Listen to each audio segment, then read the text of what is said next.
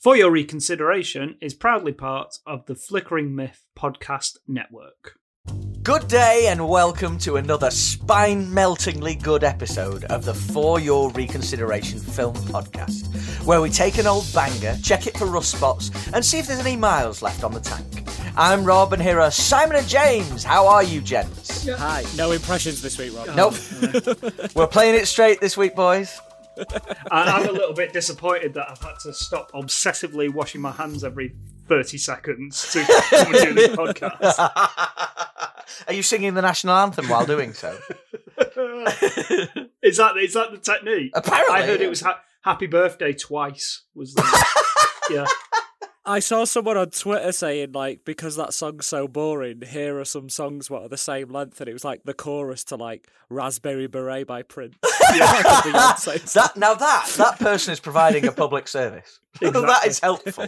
We know this is three men, but you know, like in when you go to the toilets in a pub, the amount of men that don't wash their hands. Oh, when yeah, they leave the yeah, toilets yeah, is yeah. a total disgrace. It's atrocious. That's why they don't have nuts on the bar anymore in pubs. Really? Because people can't be trusted not to put their piss drenched hands into a bowl What of communal wrong with nuts. people? What is wrong with people? Just wash your hands. It's not hard. yeah, I- I saw this again. Someone saying like, "Hang on, this is a thing that men don't wash their hands," and it's like, yeah, men are disgusting. Like, of course they don't. not, can we just say not all men? Not all men. not, not. We- we are- because I wash my hands all Well, the no, time. I do now. I'm very happy to to sing Raspberry Beret while I'm doing so. what weird? Like literally tonight, just before the pod. Now, in the gents, guy comes in and just you know smashes it up at the urinal, just walks straight out. Well, he didn't even cursorily press the tap, so it made the sound. There's a pandemic on the loose, man. what is wrong with these people? Oh dear. That's a nice topical coronavirus. It is, yeah, yeah. Let's not date the podcast. Don't date the podcast. uh, what? Uh, yeah. How are you, boys? You okay? You surviving the international pandemic at the moment? Ju- yes. yes, I've got incredibly clean hands. Yeah. Lovely, lovely. Yeah, smooth as silk. My skin is starting to resemble the villain in tonight's film. Scrubbing that hard. you're scrubbing with like an uh, what's it called, like a, a, a steel brush from the sink. Like, yeah. I mean, uh, to be honest, it's one of those things. Every time someone coughs, it's oh, Corona, Corona, Corona, Corona. Absolutely. Not. Did you read that worldwide sales of Corona have dropped because Yeah. people are retarded? Apparently, the bit the company's lost 132 million dollars. Yeah. They need a new Fast and the Furious movie pronto. Dominic Toretto loves a Corona. yeah. Yeah, uh, can you imagine in the next one, like, uh, you give me a Corona non-virus edition, you know, edition, special edition contains COVID nineteen. Ah, dear. What have you guys been watching this week? Oh, I think me and Simon maybe saw the same film this week. Oh. we did on the same night as well, I believe. We James. did, yeah, Uh, but I- in different parts. of Did the you country. guys go without me, you swine? No, no. I went. I went up up north. Simon went down south. Yeah. we both had horrible audience members though. yeah, but I, it was so weird. I expected it came out on Friday, didn't it? Yeah, I yeah. expected to, uh, you know, I was like, we got to get there because it's a general admission. cinema. Did we say it was the Invisible Man? I don't know if we did. No, I don't know. yeah, yeah. Oh, sorry, yeah, we did. It- oh, did we just say it? Anyway. Yeah, it was Yeah. the invisible intro. But yes, it was the Invisible Man. Um, I went to the Genesis again, so you know the one who confiscated Oh, my yeah. sweets last time. yeah, the sheriff of Nottingham of cinemas. yeah, I, I, I wised up this time. I, I kept my Freddo in my pocket, and they didn't didn't check, so I managed to have my Freddo. it's a really good movie. It's really really good. yeah, it's it's it's well. Done. yeah, did you both enjoy it? Yeah, oh, it's fu- uh, it's really really good.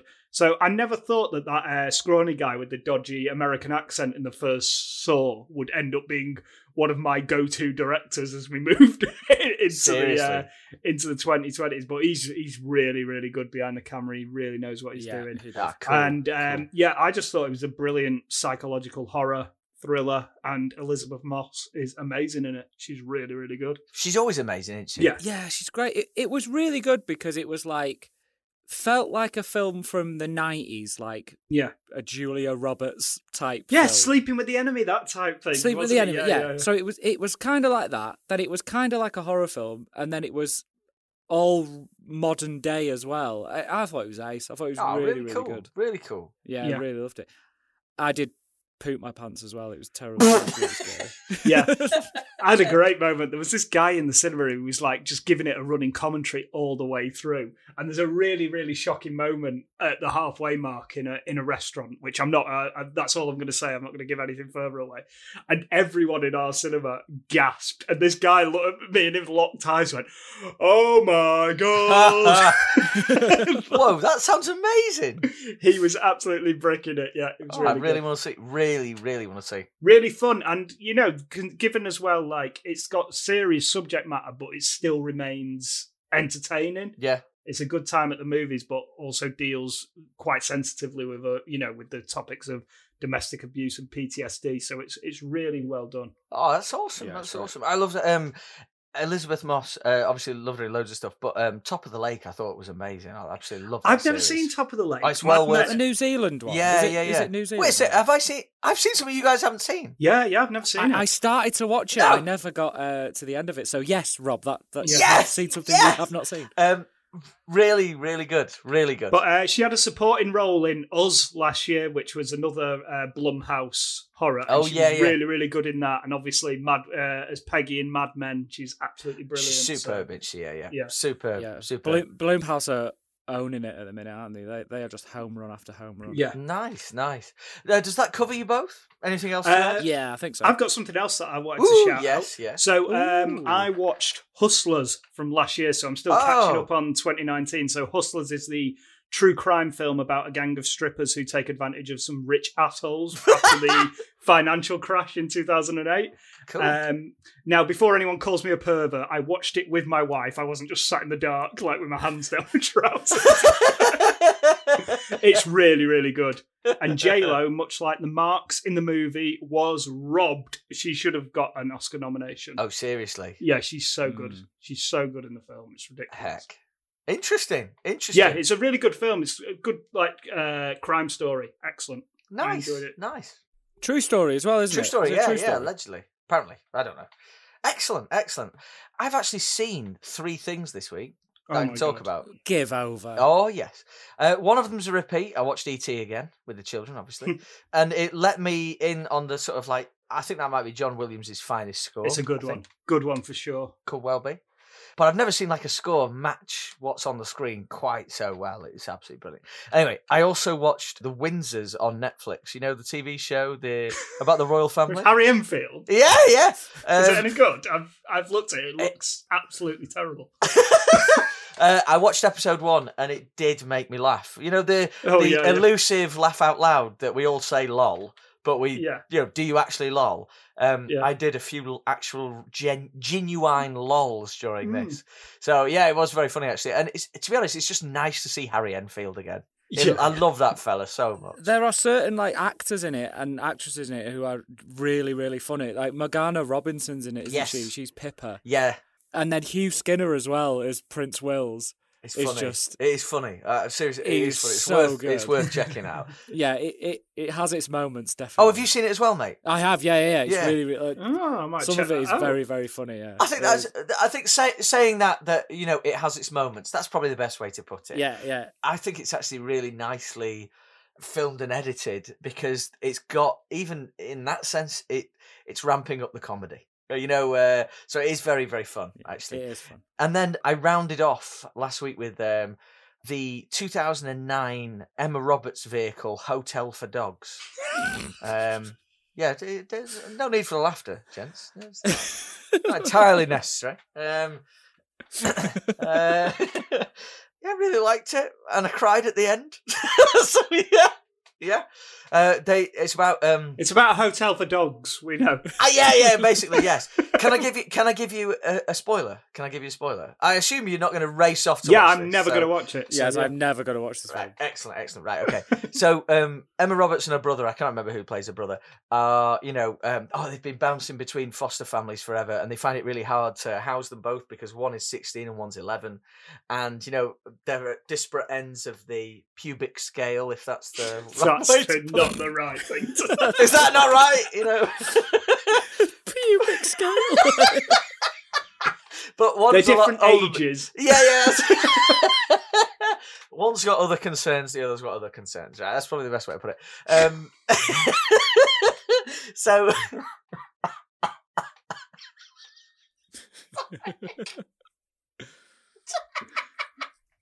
right, so um, yeah, they they um, end up looking after some dogs in a hotel, and um, Don Cheadle is their like their liaison with the family services. And at the end of the film, you know, he, he's so upset with them, you know, and he finds them so hard to deal with. But by the end of the film, he says to them, you know, after at the sort of like the end coda, he turns to them both and says, ah, "We found you your, you know, your forever family. We found them, you know. Um, I hope you don't mind that the dad is, you know, difficult and whatever. I hope you don't mind that the dad barbecues in his flip flops or whatever. His wife comes over and says, you know, it's us. You know, and I just like, and my daughter said to me, "What are you doing?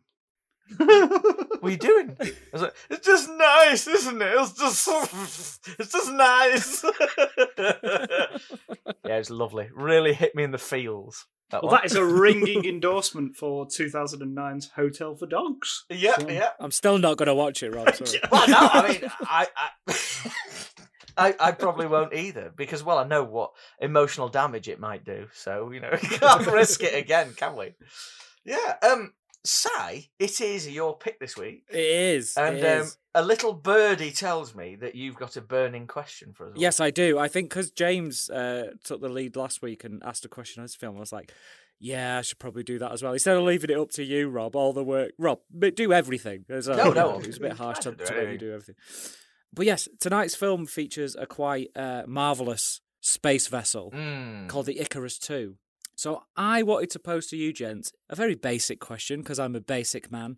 um, what would be your most iconic spaceship in a movie? I love that question. Yeah. So I think the correct answer, in my opinion, is the Nostromo from A- uh, Ridley Scott's Alien, which is very Mhm. much the inspiration for tonight's film. I believe. Yes, yes, Is- I agree. With Yes.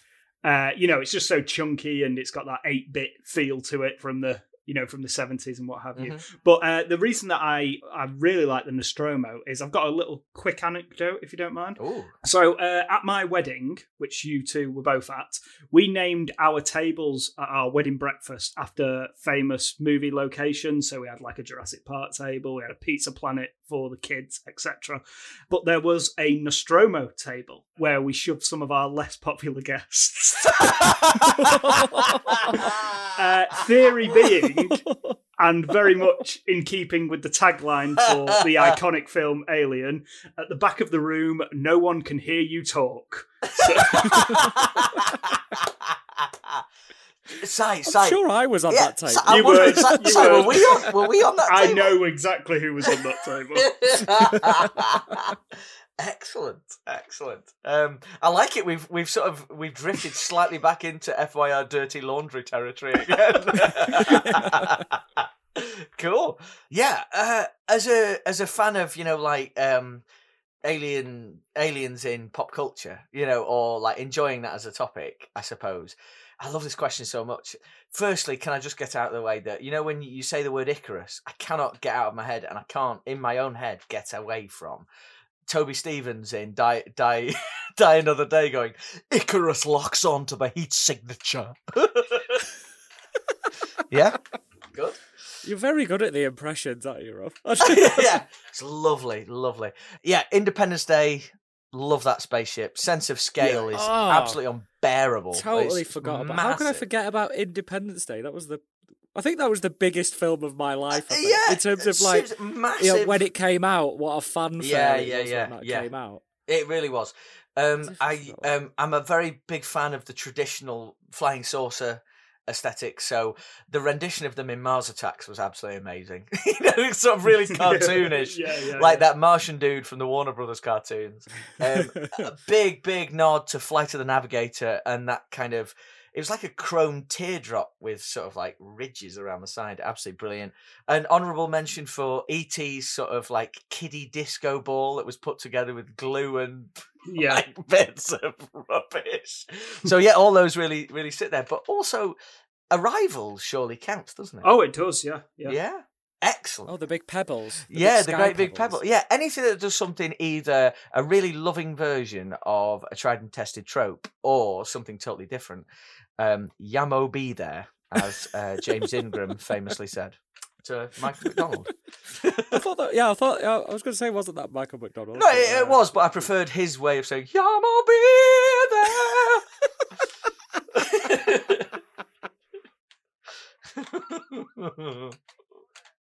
what about you, Si? Have you got any uh, anything sticks in your craw?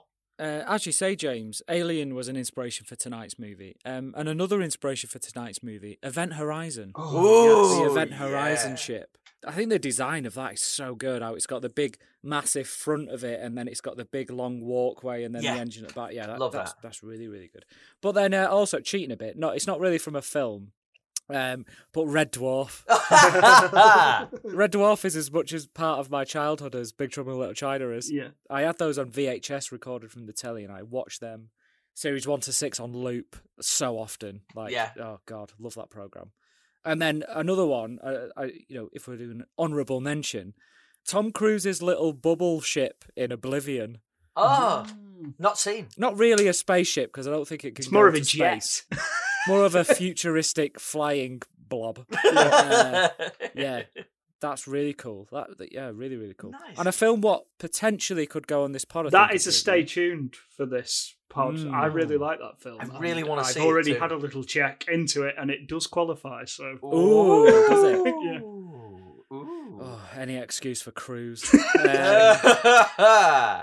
Adorable. I love it. Uh, can I just throw in, please? Just I, I know I've gone to town on this one and I've said way too much and I've hogged it, but um, the Star Destroyer in uh, Star Wars is ace. of course, yeah. oh Yeah. god, yeah. well they It open really the is ace, opening that. shot, and the Millennium Falcon as well. Yeah, there's all the other good ones. There's loads of good ones in that franchise, obviously, but I Yeah. particularly love the Star Destroyer because Yeah. you know when it was a great big fat model. I mean, it looked like a horrid big thing that was being forced into your abdomen and up your nose and awful. It was just amazing. I love that thing. A lovely discussion, boys. Uh, you know, As always, It warms the always. cockles of your soul. But it is. it is your pick side. Sorry, I'm just washing my hands. Oh, yeah, so have we got a hand wash break? Yeah, sorry. Let me just get the alcohol gel. Raspberry beret. what have you got, Si? Ah, yes. So uh, the year is 2057. The sun is dying, and a group of astronauts, counting Captain America and Tommy Shelby amongst their number, are tasked with reigniting the dying star to save humanity. Uh, this is 2007's Alex Garland penned and Danny Boyle directed Sunshine. Our sun is dying. Mankind faces extinction. 16 months ago, I, Robert Capa, and a crew of seven left Earth frozen in a solar winter. Our mission reignite the sun before it's too late. Welcome to Icarus 2.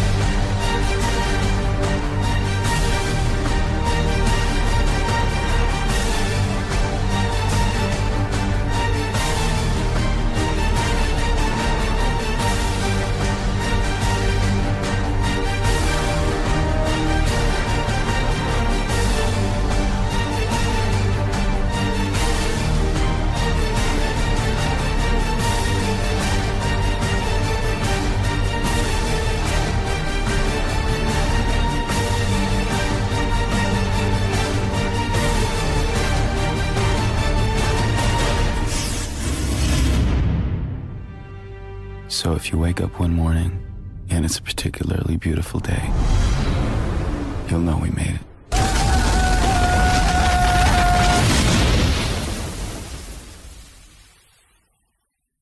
Sunshine. Honestly, James, I'm glad you did it because I was going to not. I've got to get off it. It's a sunshine. oh, so nice. I think I ri- li- ripped my larynx by doing it.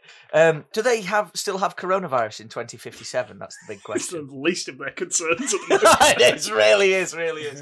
Uh, so, Si, why did you uh, why did you pick Sunshine? As sure as uh, most of our listeners know, all ten of them. uh, we all met at uh, university on a on a film course. yeah, we did. During that time, I felt the need to get a subscription to Sight and Sound, the the BFI's film magazine, just to be like extra wanky and uh, go even further up my own ass, which is what film students did. And they did a, a set on on set feature uh, of this film Sunshine, and I had no idea what it was. Um, just read this; it was like a five page sort of centerfold thing, and then I saw the cast involved and the talent involved behind the camera. Danny Boyle and Alex Garland teaming up for the third time, I think it was, after 28 days later and the beach. Yeah. And then the fact it was like a not too distant future sci fi space exploration movie, which is like one of my favourite genres. uh, 2001 and Alien being like amongst my favourite films of all time. And I honestly, I was just, I read that article and I was like, I am in for this movie. So I saw it on release day. I think I went on my own to watch it at the cinema and I just absolutely loved it. I just really, really loved it. I definitely remember at the time not many people going to see it, which I'm, which hopefully James will sort of confirm shortly when he talks about box office. but it seems to be one of those movies that, um, you know, like Quick and the Dead last week, it's just faded over the years, Mm. like the sun in the movie itself. um, Life imitating art. yes. Uh, I, I, don't, I, don't, I don't hear it talked about. I, no one references it when they're talking about sci-fi movies. It's not on any. It's not on Netflix. It's not on Amazon. Yeah, Amazon I found that weird, man. To actually. stream this is. Yeah. Um, I, I, I just feel it's one of those movies what's just fallen off Yeah. and just kind of been lost over time. I'm amazed that um, it's not on Film Four kind of every weekend.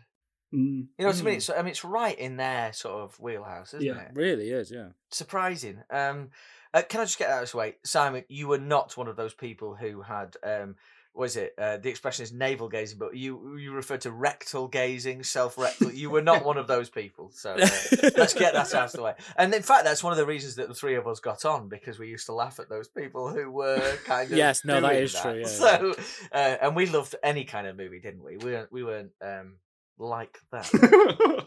No.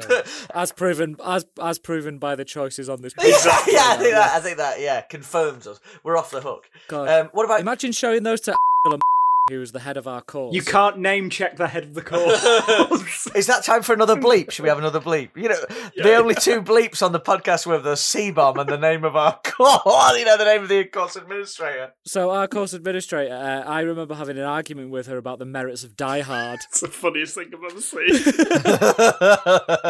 in a seminar, and uh, she was trying to say Die Hard wasn't a good movie. I was like, "Hang about, yeah, of course it's a good movie." Yeah. It was funny. who's who's now you know one of the hosts of the FYR film podcast and who yeah. is no longer relevant. I thought you were going to say no longer with us. I right, right, right. Well, I don't know. I, I don't know. You know.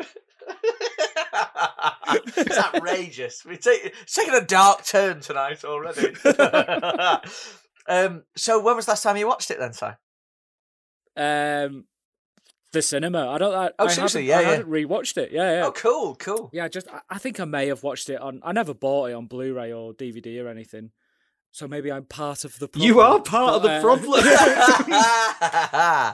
what about you, James? When did you um, last see it, or have you seen it before? Yeah, I have. I saw it at the cinema as well. As a huge Danny Boyle fan, I was straight in line for this one. I think I went with my girlfriend at the time. I can't remember. She didn't like it, so that relationship didn't last much longer, to be honest. Binned off. Uh, it wasn't because of that. It was. yeah, so uh, I loved it from then. Unlike Simon, who claims he enjoys this film, I do own it. I only buy. I only usually buy films I haven't seen. I don't. I, I don't know. It's weird. yeah, so I was uh, very excited to revisit this again. I, I like doing ones that I really like and that I've seen multiple times because I don't have to make any notes when I'm watching them. I can just enjoy Yeah. them. Uh, so Yeah. I've seen this film a lot of times. Yeah, cool. I um, went to the cinema. I own it on DVD. But because I uh, remember visually it being extremely striking, I decided to rent it on Amazon Prime HD. So uh, yeah, I have seen it a number of times. Uh, saw it in the cinema. Struck me every actually every time it struck me in a different way, uh, in which we'll talk about in the uh, moments to come. But yeah, it was a pleasure to be reunited with it this week. And considering that it must qualify, which I'm about to ask you both about, very glad to talk about it. So, James, budget and box office. How are we doing here? Yeah, so it was uh, it was a little bit uh, difficult to land on specific numbers for this one. So technically, it's Fox Searchlight, but it's technically a British movie. So budget estimations are in sterling, but grosses are in dollars, and Oh, the wow. calculations were Ah. uh, it's far too much work for my tiny little brain. Roughly, the budget is forty million dollars, and it pulled in thirty-two million worldwide, which is not good, and only three million in the US. What? So Wow. uh, they're coming off the back of uh, 28 Days Later, which was a bit of a sleeper hit years before. And um, yeah, this just did nothing when it came out. Did absolutely nothing. oh, man. Made about six million in the UK, which I don't know if that's good or not. To be perfectly honest. No, I, I uh, don't know. Yeah. We have a qualification here. Um, that's a Tony Yeboah bar and in, that one. Um, uh, Si, what about the critical reception? How do we do? Uh, well, I'm glad James uh, made it qualify and not. Well, James, you didn't personally make it qualify. yeah, I didn't bomb it at the box office. I went. I did my bit. Standing out the cinemas going, don't watch this movie. it's quite varied, uh, you know, and, and you know we'll get into it in a bit. But uh, if we're going off our Rotten Tomatoes metric, seventy six percent on the critic scale and seventy three percent on the audience scale. When I initially searched this to um, get the scores down, they were a lot higher because I missearched for the 1999 movie Sunshine, not this one, which incidentally uh, Mark Strong was also in. Uh, so you were on the right lines. Metacritic, it's 64 for critics and 7.4 for audience. So again, quite similar. You know, you're sort of like three, four star zone. But Letterboxd, it gets interesting because I think this Ooh. is the highest one we've had. Woo! Maybe with the exception of Dead Man Shoes. I'm pretty sure Dead Man Shoes is probably the highest one we've ever had. 3.6, which is Oh. quite high for a, for us on the Oh. Rarefied air is that? Yeah, yeah, yeah, Cool. But yeah, over the last few weeks, I've sort of, when I've been looking at the reviews and sort of noticed the disparity between America and Britain in terms of how films are reviewed, this one is an absolute belter for that. So in America, it was very, very mixed. It got very, very micked, shall we say. Oh, is that a, a reference to our, our what True One Love? Our resident unofficial uh, patron of the podcast. Uh, yeah, Mick LaSalle yes. he did review this, and this is the guy who give Click five stars. he gave this film one star. What? Yeah, He hated it. he absolutely hated it. Mick says it lacks even a single moment of charm or interest. The story details are impenetrable, and the characters are indistinct and laughable. The filmmaking style couldn't be more unappealing if it were designed to put off audiences. The overall effect is the creation of something truly unbearable, and the curious thing is that this unbearableness is apparent from the very first portentous voiceover 30 seconds into the film. It's like, Wow. whoa! Tell us what you really think, Mick. Flipping hell. I, I couldn't disagree with every point that he's made there more, to be perfectly honest. Like I get I get what he's saying about the tone, but it's not like that's not intentional. But the rest of it, like dissing the score, some of the music in this is I- incredible. How? I yeah, yeah. James, I'm totally with you here. This is that's an outrageous. I mean, that's almost worth.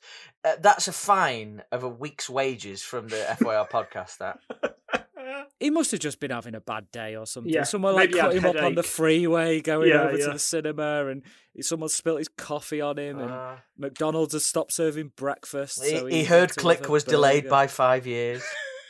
Ebert liked it. Ebert gave it three out of four. We we talked to Ebert quite. a Oh, bit. lovely. Yeah. So we talk of Ebert quite a bit, not to Ebert. Yeah.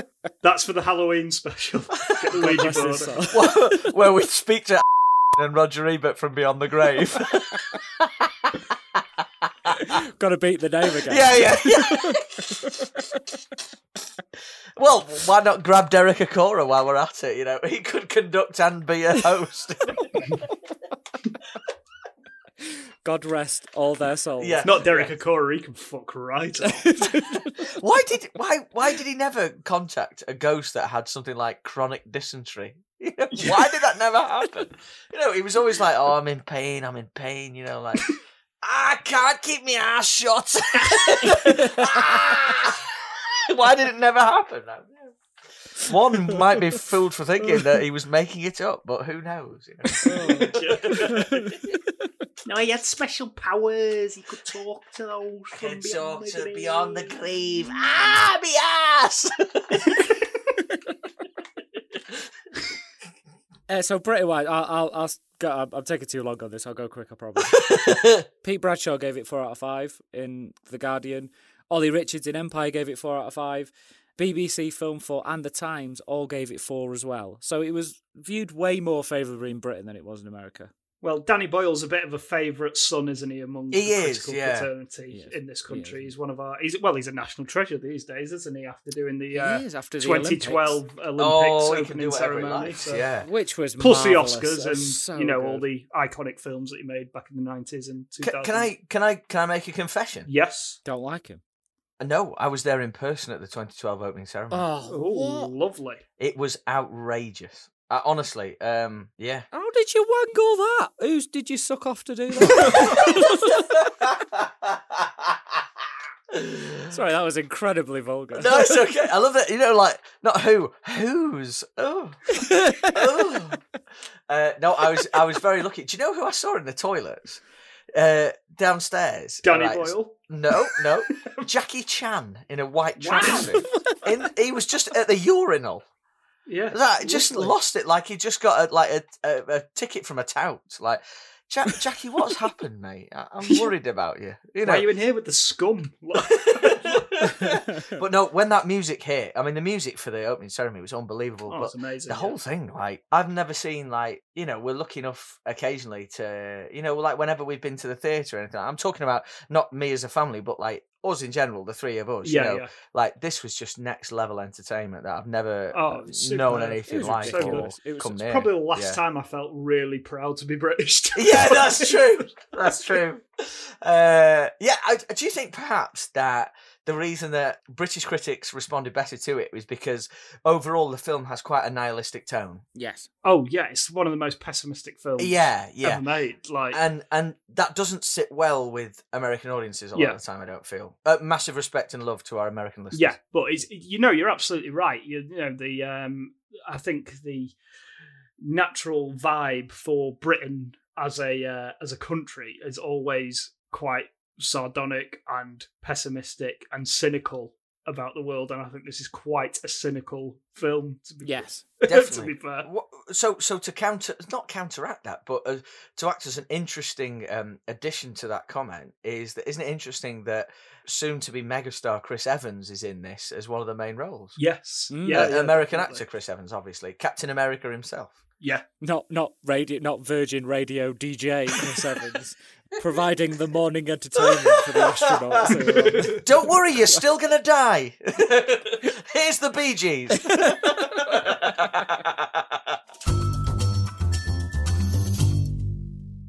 The Flickering Myth podcast is a source for all of the weekly entertainment news that we could possibly be bothered to talk about. Tune in every Tuesday for a roundtable discussion featuring a host of Flickering Myth writers and contributors. You can find us on all your favorite podcatchers as well as right here at flickeringmyth.com, part of the Flickering Myth podcast network. so should we should we hop into the film itself? Oh yes, let's. And just as Mick LaSalle pointed out to his distaste, uh, it starts primarily with a voiceover. Yes. Mm, from old Blue Eyes himself. Gorgeous Cillian Murphy, who's very much the lead in this film, isn't he? Very much Coming so. off uh, 28 days later. Yeah, without a doubt. I mean, he's he's more famous now, though, isn't he? Would you say? He like, is. give it. Um, like I don't know how well Peaky Blinders travels outside of the UK, but that show is ridiculously popular in this country. yeah. And Scallies love it though, don't they? oh, everything. That's- Yeah, that's yeah. why- It transcends everything. um, he's not interested in aging at all, is he, Cillian Murphy? No, No, he he looks looks exactly, the exactly the same. same. Totally refused to age. He's a handsome man. My my missus uh, has a very thick, big thing for Cillian Murphy, and his lovely blue eyes and cheekbones. And I'm like, I've got blue eyes, but I've got no cheekbones. So I'm like, sorry, sorry, love. J- uh, Yeah. Si, Si, should we, you know, as a mate, should we do him? So me and James, me and James him will do him in. Should we do him?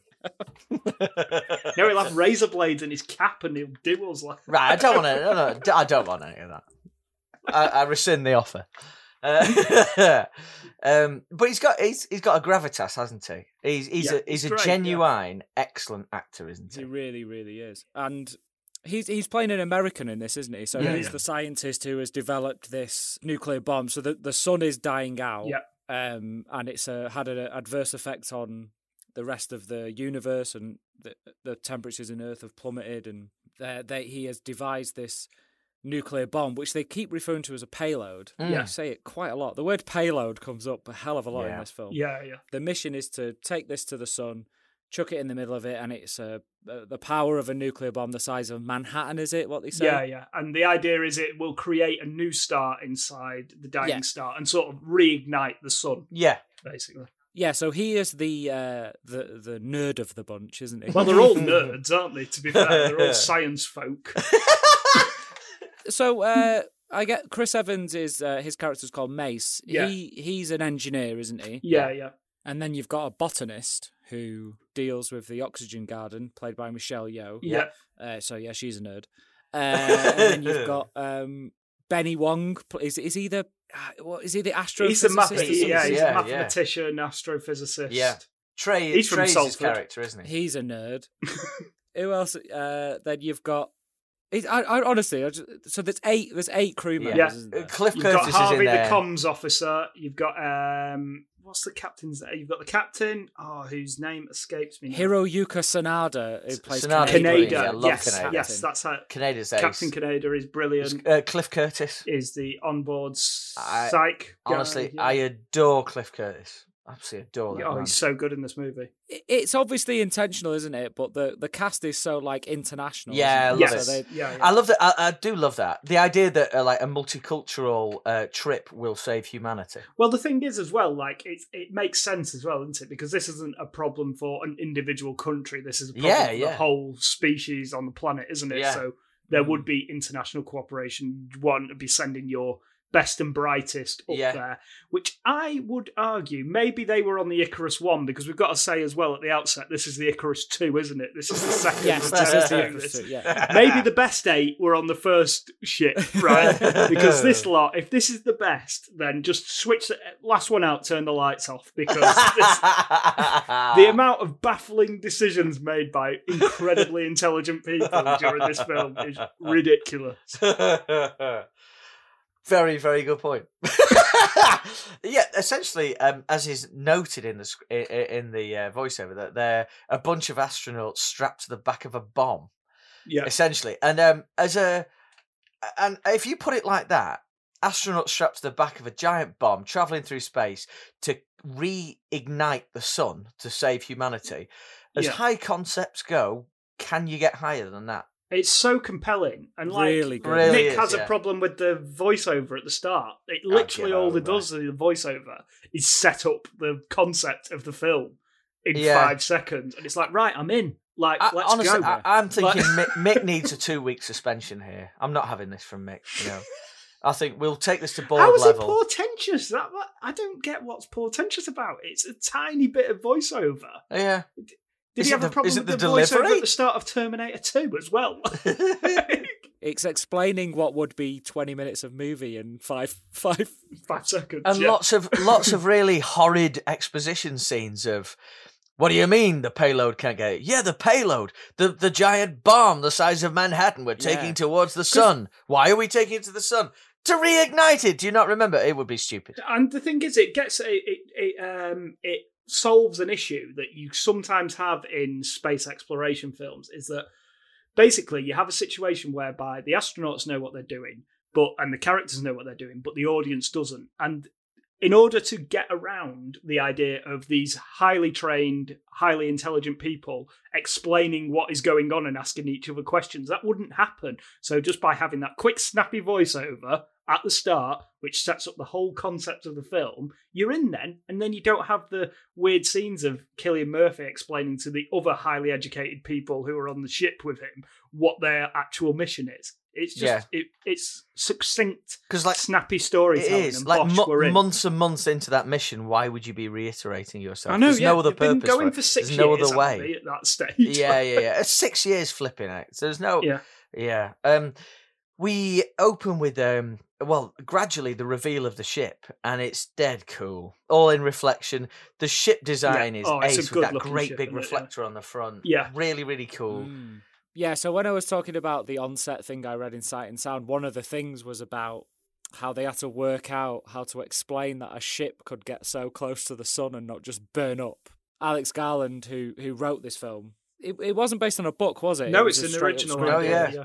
Yeah and he was like, "There is a certain amount of you know you do there is a certain leap of faith you have to take with it, but like I don't care about stuff like It's that. It's fine. well They- no They've explained it. I'm like, yeah, I'm I'm I'm fine. I'm fine. I'm fine. who's to say it can't be done who's to say There's mo- there's movie logic in there, but you also have to take into account, and there is apparently a commentary on the uh, on the disc. Uh, so the technical advisor for the film is one uh, is astrophysicist uh, Brian Cox, yeah. not the guy from Succession, actual Brian Cox, former Yeah, keyboardist yeah, yeah. of D Ream. So billions also- and billions and billions of stars.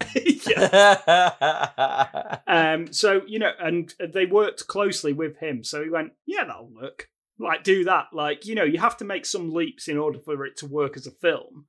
Yeah, it has had a well-known physicist sort of put it through the ringer. yeah well he's arguably the most the most well-known physicist in this country for sure Oh yeah, without a doubt. Mm. yeah and the most handsome. sheesh sheesh and also another mancunian connection there as exactly. well 'cause yeah, yeah. University of Manchester, isn't it? lovely And wh- if the physics goes down the pan, he's got a brilliant future in Marco in tribute acts moving forward. I think. Let it shine. Let it shine. it does a, a lend of credibility though him being there and being involved for sure Yeah.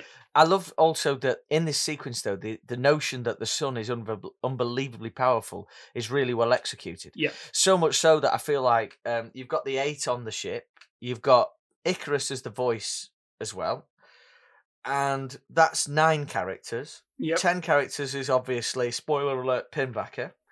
And i Mm. think the sun is number 11 Oh yeah, without a doubt. Like the sun is the is the antagonist of the Yeah. film until yeah until a certain crazy Dutch person turns up. I think he's supposed to be Dutch or Scandinavian, isn't he? I think. Like, He's having a great time, whoever He he is, is. you know? um, yeah, and, and they've got this um this room on the ship where you can go in there and you can experience like degrees of the sun, can't you? You know, yeah, Uh, yeah. and and reduce the filters there to experience like raw sunlight, and they portray it a bit like like crack, you know, like yeah, basically. Yeah, yeah, yeah, yeah. And Cliff Curtis is clearly an addict. He's clearly struggling with this notion of Yeah. letting it go. So Cliff Curtis' character Searle, who is the the psych on the ship, um, he has a massive boner for the sun, doesn't he? He does. True story. Because A there's this story. whole uh, uh, undercurrent running through the film that perhaps within the sun is the because it's it, the film comes from an atheistic scientific viewpoint from the most part, but then underneath running as this undercurrent, and this is when we get to Pinbacker later on, is that within the sun is perhaps the meaning of everything, and if you look too closely into the sun, or at least this is my reading of it, is that you can see God, and then with the uh, isolation of space as well. Like, so there's this whole uh, dynamic of God versus science going through the Mm. whole film. Yeah, Yeah, oh, tho- totally, yeah, definitely, yeah. definitely. And it poses all those questions in quite um, provocative terms. You know, it does get you thinking. It does make you think all of this kind of stuff. How uh, right? I didn't think that the ship looked dated in any way. No, I think the CG really holds up quite really well does, in yeah. this, considering that it's not Really the biggest for budget in the world either, and they use it so sparingly, and there is a lot of practical in there There as is well. a lot. Lots of practical. Yeah, yeah, absolutely. Yeah, so I noticed like there's loads of practical and a lot of the sort of visual stuff, um, editing wise, is a lo- it, it seems to be a lot in camera as well. Yeah, Yeah, Um, and there's a lot of like obscuring things and like a weird way to it, it uses music and sound effects and fancy lenses on cameras to sort of have these really uh, unique effects going on yeah, yeah. which aren't achieved through VFX. And then the VFX they do have, I mean, the sun in itself, which I read was like they, they got one post house to do the whole yeah. They VFX did. Yeah, for yeah, it. yeah. It ended up costing making it go for about five million dollars over budget. to be- Yeah. Um, and that's why it took so long post wise because that's the reason they farm it out to different post houses so they can do loads of stuff at once. Yeah. Um, so a year in Boyle post, I believe. yeah, Boyle wanted complete control over the visual effects. Yeah. And obviously, having come off, given his body of work up until that point, I mean, this is even before he's won an Oscar and he's still one of the most respected directors working. Yeah. He sort of earned that autonomy given that the. So the the funding for this film's quite interesting. So Fox Searchlight is obviously, or was, the independent branch of Fox overall in the US. Now they didn't fund the whole thing, so it's uh, DNA Productions. They they got the money, half the budget from elsewhere. Um, BFI threw in some money, you know, so it's it allowed them the autonomy to go away and sort of make the film that they wanted to make, which is then when it's when the film does run into some problems uh, to in the third act is quite. I thought that was studio interference, but it doesn't seem to have been Ah. the case. Mm. So the Icarus Two is on its way uh, to the sun, and as they get uh, as they're nearing their destination, they get a distress signal, as these things tend to go, and they decide to investigate said distress signal because it's from the Icarus One. They decide to deviate from their original plan because the idea being that if they can pilot the Icarus Two, then they'll have two opportunities to put the uh, the nuclear bomb, the payload into the uh, into the sun. Yes. And these guys have clearly not seen Event Horizon or any or any sci-fi film ever. Alex Garland saw uh, Event Horizon. He certainly did, yeah. you do not answer under any circumstances a distress signal in deep space. You just don't do it. It never ends well. no, no. Um, what does he think? What do they think is happening on that if- Icarus it- it- One? I mean, if you really have to do something with that distress signal noise, what you do is you sample it, split it up, and make it into a percussion in a beat for everyone to enjoy on the ship. That's what you do. Yeah. You do not go anywhere near it. This moment's great because it really um, sets out the characters and who there are. Yeah, in yeah, yeah, particular, yeah. Mace, Yeah. who is a bit of a dickhead, Love him. but he, he's the most sensible person, Yeah. and that's why he comes across as a dickhead because Yeah. he, he takes emotion out of every decision he makes, and he's just like, "No, we can't do this. This is Yeah. absolutely stupid. He's We've got a making the tough we have to do decisions. it." He's massively selfless. He's selfless. Yeah. Mace. Yeah. I love him. Chris Evans is great in this. He movie. really I think is. this- actually, I really like he him. d- I watched this film and then I thought Chris Evans was definitely on my radar then because I think he's Yeah. a very very good actor. Yeah. And because he he looks like this classic Hollywood movie star, Yeah. sort of like Brad Pitt was, I guess. He gets sort of seen as this just pretty boy actor who's just there to fill a screen. He's a very good actor. Yeah. Yeah. And in this film, Mace as a character, this film is about him and Capa, Yeah. who is um, Cillian Murphy Yep. and that's what this film is. It's like Capa, who is a emotional person who thinks about people's feelings and Yeah. and all that sort of stuff, and then you've got Mace, who is just very matter of fact, and Yeah. there's no there's no grey area with him. It's like right decision. This is the right decision. This is what we need to do, and that's why they they're the big confrontation between them two throughout this whole film. Yeah. Yeah. Yeah. And basically, every time that Capa makes a decision, it turns out to be the wrong one because he makes the decision that I would probably make. And if I'm agreeing with his decision, it's probably the wrong one because I am not a scientist. right, so he's like, yeah, yeah, we'll we'll have two two last hopes instead of one. Sound logic when you think about it, but as soon as they deviate, then everything starts to go wrong. So Benedict Wong is on the maths. He messes it up, not because he gets his maths wrong, just because there's one little thing that he didn't think about, and that absolutely messes up the shields, which means that Capa and the captain have to go out and fix some issue that has uh, Yeah. occurred because of the change in trajectory. Yeah. And then we get this incredible sequence of them flying out in these Oh, gold encrusted good, um, Daft Punk space suits. Yeah. and fixing these panels behind the massive shield as they try and do it in a race against time before the sun It's really good. comes up over the lip It's of really it. good. Oh, it's so good. Uh, sorry, can I just add? We've not mentioned at this point returning alumni, Rose Byrne. Oh, of course. Welcome back, Rose Byrne. what was Rose burning? Uh, knowledge, not knowledge. What am I talking about? Knowing. Oh, I was I was. You weren't on that, it, mate. so- For- God forgive damn him it. for not Yeah, knowing. yeah. For God's sake. No. Welcome back. Rose. Yeah, knowledge. Knowledge. That would have been a more catchy title for it. Cage coming this summer in Knowledge. Nicolas Cage has knowledge. oh, Just a minute. Let me get some notes down here for a screenplay. Dead quick. Uh, yeah, they have this brilliant um, sequence outside. Um, yeah, Kaneda's death is amazing. Spoilers. yeah. Um, music and Cliff Curtis going in his ear. So what do you see? What do you what see? can you see? What can I you see? And then it's, it's it. just setting up this because we know what's coming later on when they get to the Icarus One. This fascination with what's possibly inside of the sun, Yes. whether God actually resides in there, and that's a whole thing running through there. And uh, yeah, so they've so unfortunately, Canada has to sacrifice himself to save the mission and the rest of the crew, thanks to uh, Benedict Wong's terrible maths that absolutely fucked it for everyone. He's sedated and thrown into isolation because he's on suicide watch. And then they make their way to the Icarus One, which is not in great shape, No, to be perfectly honest, by the Yeah. time they get there. as R and B singer Joe might have put, it's seen better days. So the the the uh, the, the garden's blown up as well, isn't it? Because It so they have a garden on board to maintain the level of oxygen, which Yeah. I think is brilliant. It's a great Yeah. idea. Yeah. but that's destroyed by the fire when Canada is is killed. And then at this stage, it sets up the lack of oxygen sort of ticking time It bomb, does, Yes, it does. uh, yeah. which is a great little addition because now some real moralistic questions are going to It come in now. What I really like about this film, what's running under it, is they're on a mission to save humanity, but they have to claw tooth and nail to keep hold of their own throughout. So it Yeah. becomes very clear yeah, that that's a great way of uh, describing this. Yeah. because of the lack of oxygen, there's only going to be enough on board to support three or four of the crew. Mhm. So they've they have to start seriously considering if they're going to bump people off so that they can Yeah. actually complete the mission.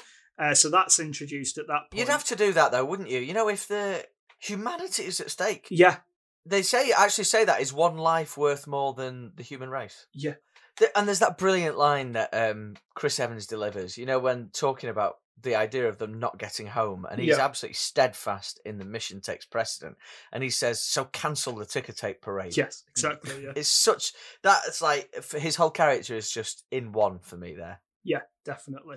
They get onto the Icarus one, and it's very dusty. No one's had a clean for a while, and they find all the all the the remaining uh, all They the ran out of lemon pledge. yeah.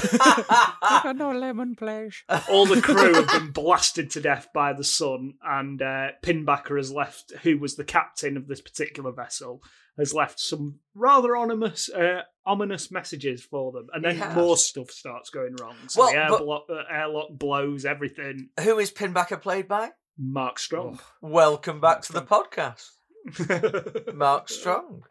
Another. I mean, we're are we getting to a point where we've what have we done? Thirty. This is episode thirty-five. The, yes. The alumni. It's like The six degrees. Yeah, they're just getting out of hand So here. It's great. It's absolutely great. So here, so we got Rose Byrne returning, Alex Garland returning, Yes. and Mark Strong returning. Yes. and then there's a lot of noobs. Chris Evans, I think's a noob. yeah, Yeah. yeah, Danny Boyle. This would be a first Yeah, yeah. Danny Boyle. yeah. absolutely. Arguably only only trip to. Oh no, I've got one up my sleeve. for Oh, have that you? one. for uh, yeah, f- uh, we'll we'll we'll keep the powder dry on that one. Excellent. yeah, you, you get this message from Mark Strong, and then this is where the God thing comes really strong into it, Yeah, isn't yeah. it? Because he's saying they abandoned their mission because it would be betraying God's will, Yeah. and that's why they halted the Icarus One's mission. And it, it appears that they had like a bit of a group suicide thing by It looks that way. being in the in the their equivalent to the vision deck you get on the Icarus Two, Mm. which um, Cliff Curtis's character has a massive erection for. And yeah, and then the so the airlock breaks and it separates. The two ships separate, and they're stranded on the other side, and there's only one Mister T golden spacesuit left. Yeah. Again, going back to Mace being a the most sensible person, gives it to Capa as much as they hate each other, because he's like, you're the most, you're the only one who knows how to operate the payload. This is the key to the mission, so you're the one who you know who, who has I the love hierarchy him so much. Love him and so then much. you get absolute knob jockey uh, Harvey, who is the the second in command, who is now captain after Kaneda's death, Yeah. and he's been a right little bellend. According to Alex Garland, that character is called Harvey, uh, and he was named after Harvey Weinstein because he's rude and snappy attitude. Apparently, Danny Boyle had a few run-ins with Mr. Weinstein during uh, the US release of Trainspotting, in which uh, Weinstein wanted to take uh, the scissors to a lot of that film, and they had a lot of massive debates about that. So they just thought, "Who's the biggest dick in this crew?" Oh, it's the comms guy, right? He's called Harvey. Fuck you, Weinstein. Brilliant. Absolutely brilliant. We're allowed to say "fuck you, Weinstein." No, Yep. not bad. Um, I'm not disagreeing, by the way. Just yeah, you get the the impression so that you know we, we know the ship's been sabotaged now, and we assume it's from um, a crispy Mark Strong. Yes. um, who's been rocking around the, the ship naked and, and burnt like a raisin. Yeah. And this again, this is another great sequence. So after Kaneda's death on the on the hull of the ship, yeah. Mace comes up with the idea to put Capa in the suit, and then Yeah. they can open the airlock whilst it's depressurized to then blast them out of the airlock and throw them straight into the Icarus, Icarus tubes yeah. airlock. Yeah. The other crew members wrap themselves up in the insulation of the of the, the ship, don't they? So Yeah, they like they rip stuff stay out the wall, you know, um Yeah. yeah. literally the insulation the wall insulation. This is just genius for me. Yeah, Like, it's I- great, I- yeah. it- Yeah. it's so good. It, it's heroic from Mace. It's very tense, Yeah. and then it's heroic from Searle as well because he sacrifices himself because Yeah. it needs to be operated manually to to open the airlock. So that's another member of the crew down. Yeah, yeah. So they're doing well at getting this oxygen count down. Yeah. so so where are we at now? Five. yeah, and we need three. It's the three who can survive on the oxygen. Uh, so they, the so they blow the airlock and they, they fly over and it all goes well. Harvey, being the knobhead he is, he obviously flies off because he's a useless knob. Yeah. he gets a good death though, you know, like it- very like, good death. Really Yeah, good, yeah, really really, good good. Uh, he gets his time. You know, sometimes uh, movie scumbags don't get their, you know, Yeah, right yeah. respect. He gets a proper death. This geezer. Yeah. Mm. lovely. Capa and Mace fly into the airlock and they're fine. Um, Mace has got another case of cold hands, as we see. He's always got cold hands Yeah, in this yeah. movie. Well, he does the first world's first ever spacewalk without a space suit. Without a Yeah, space yeah. suit, yeah. Legend. and he survives absolutely survives after Searle finally gets his sexy alone time with the sun Yeah. and he can finally die the death he really wants because Whoa, whoa, he's a he's a yeah you must develop really weird kinks in space and his kink was the sun um so he finally got that the the, the big weirdo um and then then they do discover that the airlock was broken off manually to break and they immediately suspect Trey Mm. because he's the suicidal one who, who's Benny Wong's character. They all take a vote, don't they? So there's five crew members left, and they do need to drop it again.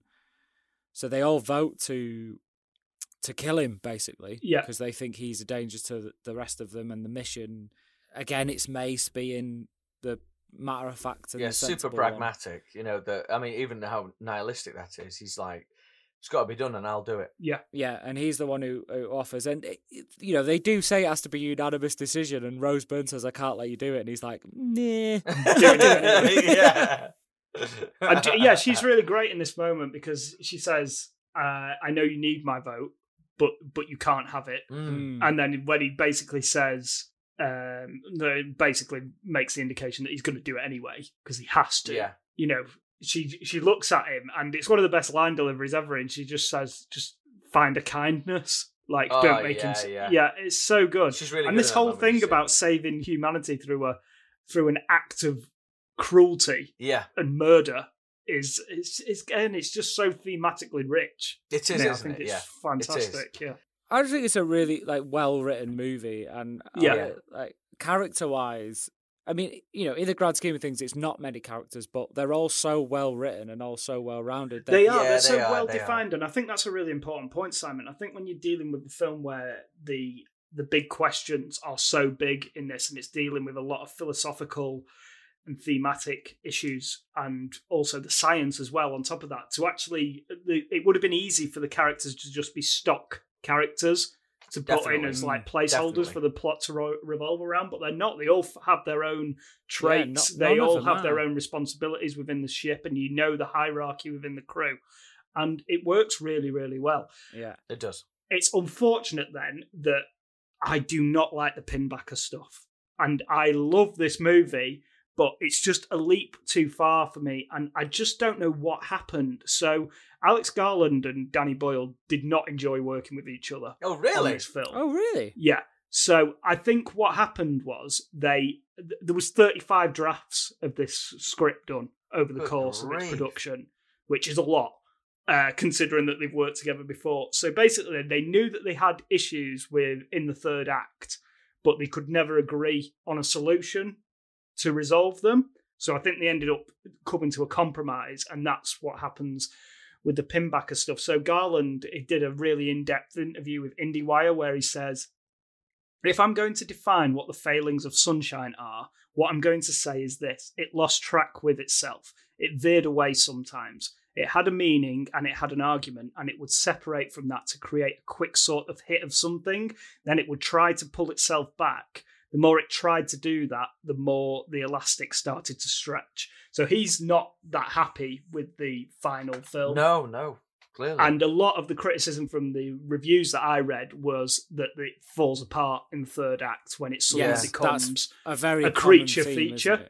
yeah. um, Yeah.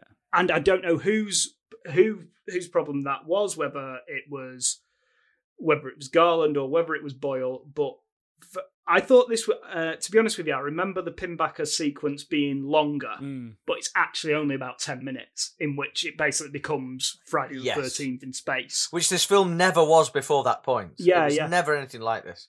And yeah, I just uh, there's a really good video on YouTube of Quentin Tarantino talking about this film and how much he loved it until this point, and then he gets really, really angry with, with the third with the third act, like to the point of like, like there was no studio interference. Why did you do this? Why did you allow this to happen? Like, like it was a masterpiece until this point. Like it's absolutely Amazing.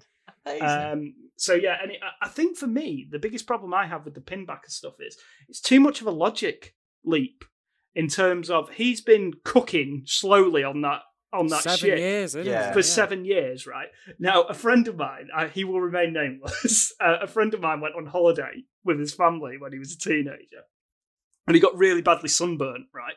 And he was like seventeen or eighteen, and he was like basically put in isolation for two weeks when he got back off holiday because his burns were, you know, that that severe from just being on holiday in Spain or whatever. He wasn't allowed to go into a smoky pub.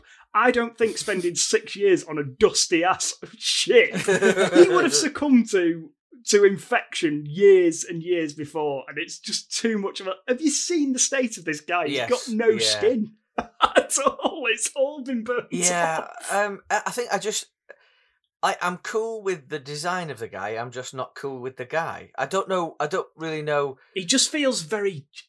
Feels like this film's been so original up until Yeah. this point, and like everything, all the problems that have occurred have felt like really well thought out and Yeah. creative. And I just don't think. I think you needed the pinbacker character in terms of what happened to Icarus One, Yeah, but then him still being alive and getting onto the Icarus Two, and then basically becoming alien for ten minutes.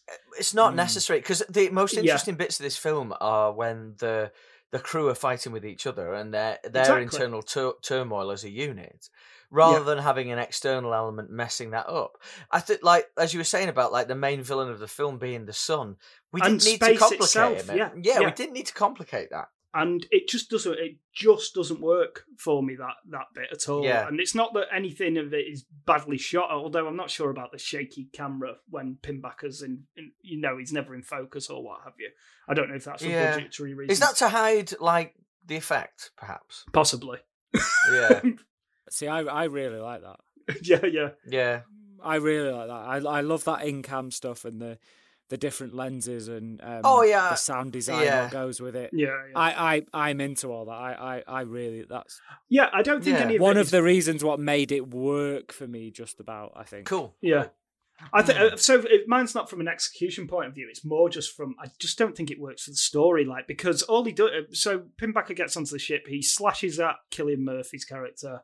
He starts messing around with the ship to try and derail it further.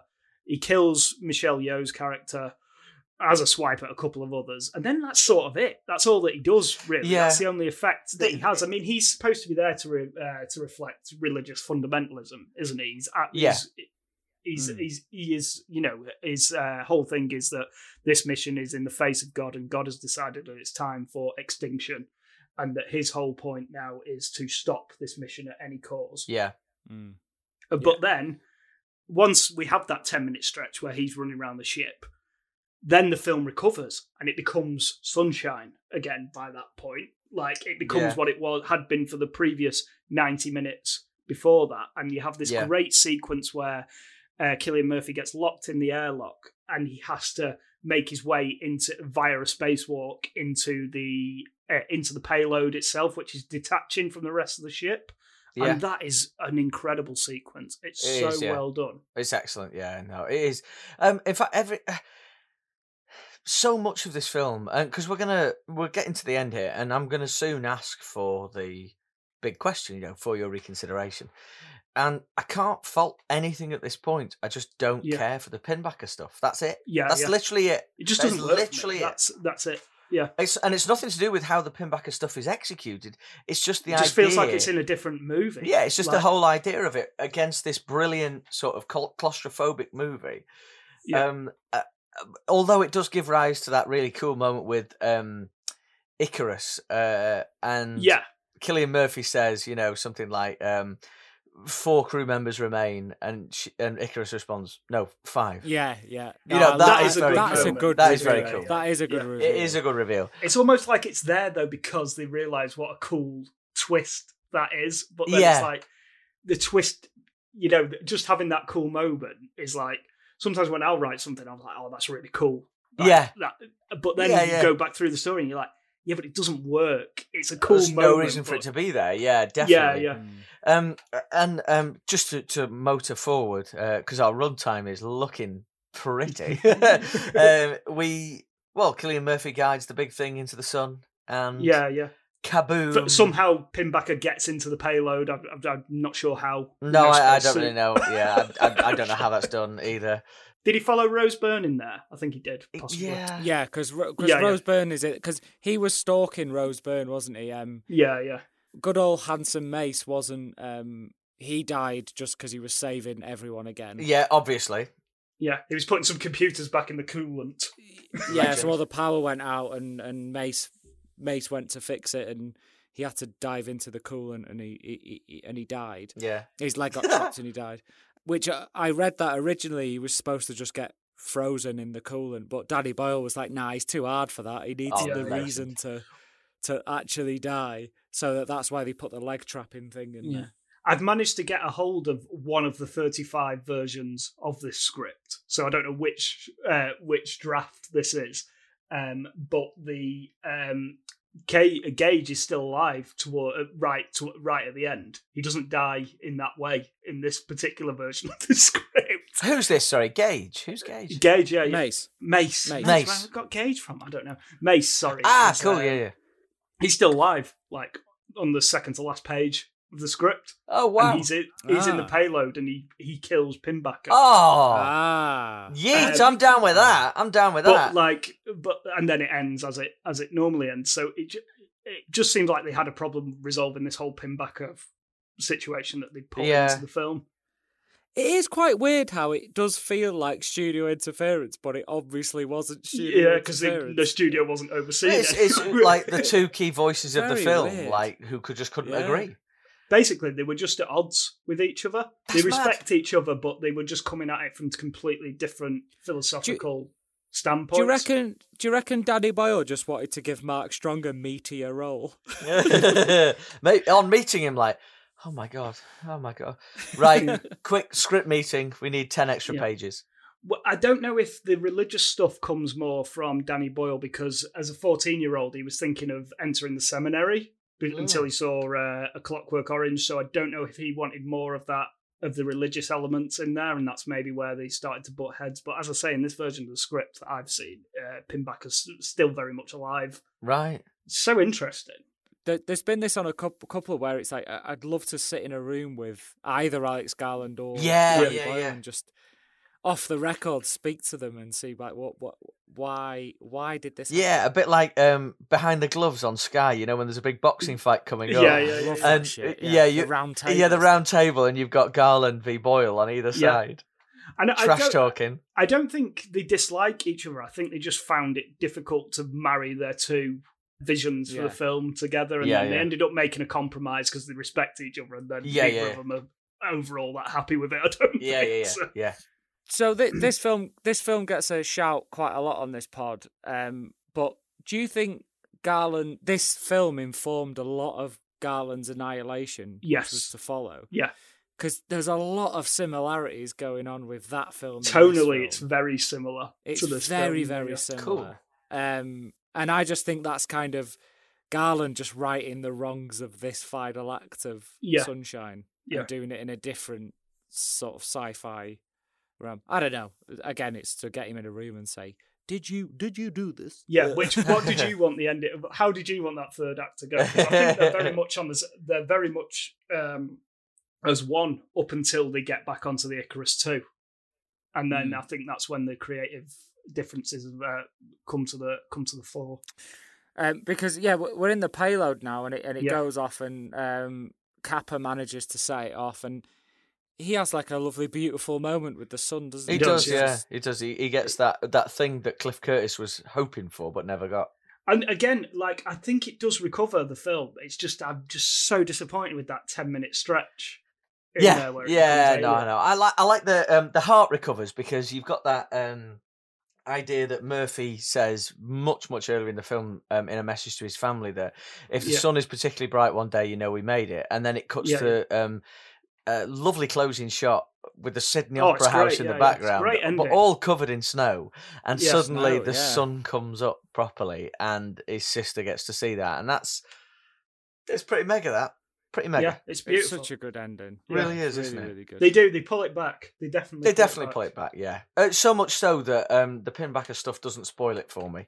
It's just No, like, no. what I is just wish it wasn't in there. Yeah, I just it would be And much I better I think the without. it. character can be in there, but that would be more for what happened to the crew of the Yeah, Icarus one. Just think. keep it and on then there. you just science stuff. I'm not being paid to rewrite this. Yeah, right? yeah, yes, Yeah. yeah. Science stuff goes wrong with that, and then you can still have Yeah. the amazing spacewalk sequence, and you can still have uh, Mace getting killed by the coolant or what have you. if you know, really want just- it, yeah. Yeah, yeah, science Hmm. stuff. There we go.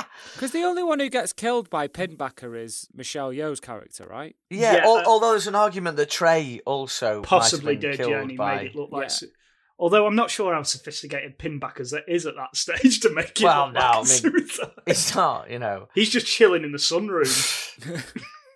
Uh, Sunshine, best bits. What you got? um, for me, it's the two spacewalks. So uh, Kaneda's sacrifice and uh, Capa jumping onto the back of the payload. The visuals are so arresting. The editing is perfect. The tension builds sublimely, and that John Murphy score. So the track on both of these sequences is uh, Adagio in D minor, and it's absolutely beautiful, and it's Yep. so good. My favorite shot in the movie is when. Um, is when Cillian Murphy's uh, trying to get onto the payload towards the end of the film, and um, he, I think he makes the leap, and he's just screaming directly into the camera uh, because it's almost like that Iron Man cam. I think It John is, isn't it? Favreau Yeah. stole this from. Yeah, it is, from- yeah. Oh, totally. Yeah. it's been stolen since like quite a lot since this, where it's that in yeah, in, in the helmet, yeah, cam. yeah. Yeah, and him screaming directly into the camera as the music builds to a crescendo. It's absolutely Yeah, brilliant. it is. and I've been listening to that track like non-stop since I Sounds started watching it it. unbelievable. Yeah. is so good, isn't it? How Mick LaSalle can say it's rubbish music. yeah. Right, no, he needs to. Uh, it's, again, it's a two week ban for LaSalle, definitely. Um, Si, what about you? Uh, my favourite bit, I've got loads to be honest. I just think there's so much good stuff in this movie that it's it's a shame that this ten minute pinbacker thing completely derails it. Um, but I think when they all go into the viewing platform and see Mercury pass over the sun. oh, that's that's, great scene as beautiful. well, that is yeah. really beautiful, And- isn't it? That's when for me the the score really like stood out Yeah. because the music during that bit is just like it's it's such a beautiful scene and you really get from that scene that's where you kind of understand why Searle is so enamored with the sun and Yeah, why, yeah, yeah. um, Pinbacker was and you just really get a sense of like enamor and awe from from that I, I think that's that's a really really good scene there's so many good sequences in this film There there's, really there's is. about five what Yeah. are just like Yeah, would would would be the best sequence in any movie. yeah. But yeah, that that one in particular for me, I think it's really good. Yeah, I do love that. Um, I'm, you know, uh, I can't get, I can't get further for me than because I loved Chris Evans's Mace character in this. Really loved it. I thought like he's, he's great. he's like a proper backbone for everything in here. But I mentioned it earlier. But when he says um, about not going home, well, just cancel the ticker tape parade. Yeah, he has some really good lines. he he does, doesn't he? actually. That, but that for me is just, oh, you're a you're a dude, you're a movie star, and you got Yeah. some It- sweet guns. Yeah, Is he a big movie star at this point, or No. is this just before he's? this a big is movie before star? Captain America. He's No, been it in Fantastic that, Four yeah. though, hasn't he? Yeah, Um, and he's been in that one Cellular with uh, Statham. Statham. That's the one, yeah.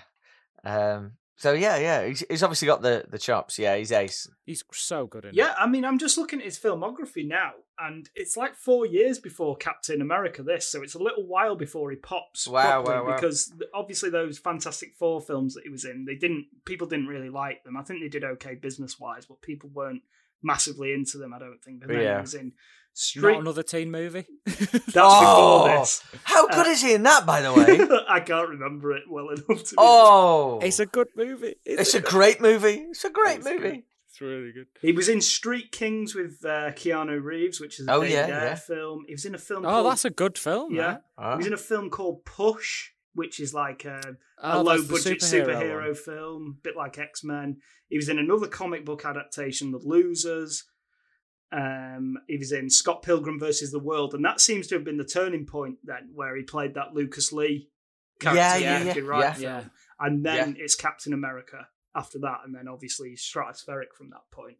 But yeah, it's, uh, yeah, it's, so he's still very much on the build when he makes this. Right, because this character could have been played by someone with a lesser strong sense of um, humanity. Uh, could have been a massive turd. You know, just Yeah. a horrid person right the way through. Yeah, But he actually imbues him. I I think uh, because He's I got love an inherent likability, hasn't he? he has, but also in this, I mean, this is as unlikable as you'll ever see Chris Evans. Yeah. But at the same time, you can't help but agree with him. You can't Yeah. help but agree with You what are- he's saying. You are on his on his side. Yeah. most of it. And I love that, uh, you know, throughout films, books, TV, whatever. I love that when you are challenged as a viewer or reader Mhm. to go along with someone who you shouldn't really Mm. want to follow, but you can't help but Mm. do so. He's sensible. He is. Uh, right, for your reconsideration, uh, Si, it was your pick, as is per our custom. You will go last. James, what do you think? FYR. Oh, absolutely. So this movie is so close to being a masterpiece, and were it not for that baffling ten-minute stretch in the third act, I genuinely think this film would be revered as a sci-fi classic. So uh, Danny Boyle brings his signature visual flair to Deep Space. Garland's script is bursting with ideas. All the roles are cast brilliantly, and John Murphy's transcendent score marries beautifully with the arresting visuals helping to bring a real pathos and emotion to what is a mostly incredibly pessimistic film. Uh, the miserable tone may not jive with all viewers, but despite that and the wonky elements of the final stretch, Sunshine remains an enthralling watch from start to finish and a must watch for cynical science fiction fans everywhere. Nice. nice. Yes. yes. Um, I I'm gonna look. Um, technically, this is an absolute marvel. It really, really is. Anything that can be made in 2007 and still in 2020 look like it was made yesterday is impressive. Mm. I, this is one of the best use of CG I've seen. In, uh, you know, I'd seen at the time. Even now, I just I still can't fault any of it. I just can't at all. And it's because the CG is used in kind of like um, it's background, as you said earlier, Si. It's background, isn't it? It's not, it's not key. It's just background. It enhances, doesn't it? It does, doesn't it? Yeah. Yeah. Sound design is brilliant, editing is brilliant, production design is brilliant, performances brilliant, music brilliant. Director's stamp is so obvious and brilliant. Um, it's just Pinbacker being a dweeb for ten minutes. That's the only thing that I can, you know, and being a bacon-headed, bacon-skinned weirdo for ten minutes wandering around the ship. I can't. That's the only thing. But because it recovers so well and has a lovely coda and a great ending, um, and one that justifies all of the horror that they've gone through, I'm going to let it slide. Definitely reconsider this. If you ain't seen it, um, go check it out. Um, Mick LaSalle, get your head examined. um, I love you, mate, but sort it out. And um, yeah, definitely reconsider. Uh, just to echo exactly what you guys have said, um, it's my pick, of course. I'm going to say reconsider this. Uh, I actually think it's better than I remember, to be honest, all told, because I thought this pinbacker bit was way longer than it actually was. Yeah, I found that. As if we're talking sort of like technical achievement, which you know we generally do, and Rob, you've you have touched on that exactly what you said. I just think every single person involved in the making of this movie just well and truly delivered and Mhm. completely knocked out of the park.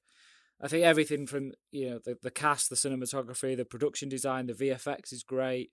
The score, the frenetic editing's amazing. Um, Chris Gill was the editor on this, who did a phenomenal job, I think. Yeah. Um, Garland's amazing writing, and Danny Boyle's.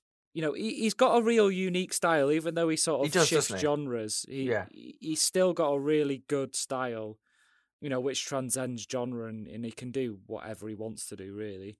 I just think everything aside from Mark Strong being a naked raisin um, really it just it, it it clicked for me and you know aside from that it is a five star movie you Yeah, know, it that's is a the thing. classic like you said It is, James. yeah, yeah, yeah. yeah. I agree with like you. I agree with you. honestly, that that this is still, despite that shortcomings, and I should stress as well, I don't think Mark Strong is bad in this film. no, No, it's he's not at yeah, all. it's- everything No he's way. doing is absolutely fine. It's just why is it in this film? That's that's Yeah. the point. that I really want to get that across. I don't think he's bad at all. yeah as i say uh, you know i remember the final act of this being wholly terrible but it's not it's not the final act it's just 10 minutes of it Yeah. yeah, it is. Yeah, it is. And it uh, for me, it doesn't change the out- outcome at all. No. No, but um, yeah, I think all in all, this is this should go down alongside sci-fi classics like 2001 and Alien and Silent Running and and those sort of movies. I definitely think it's in that sort of.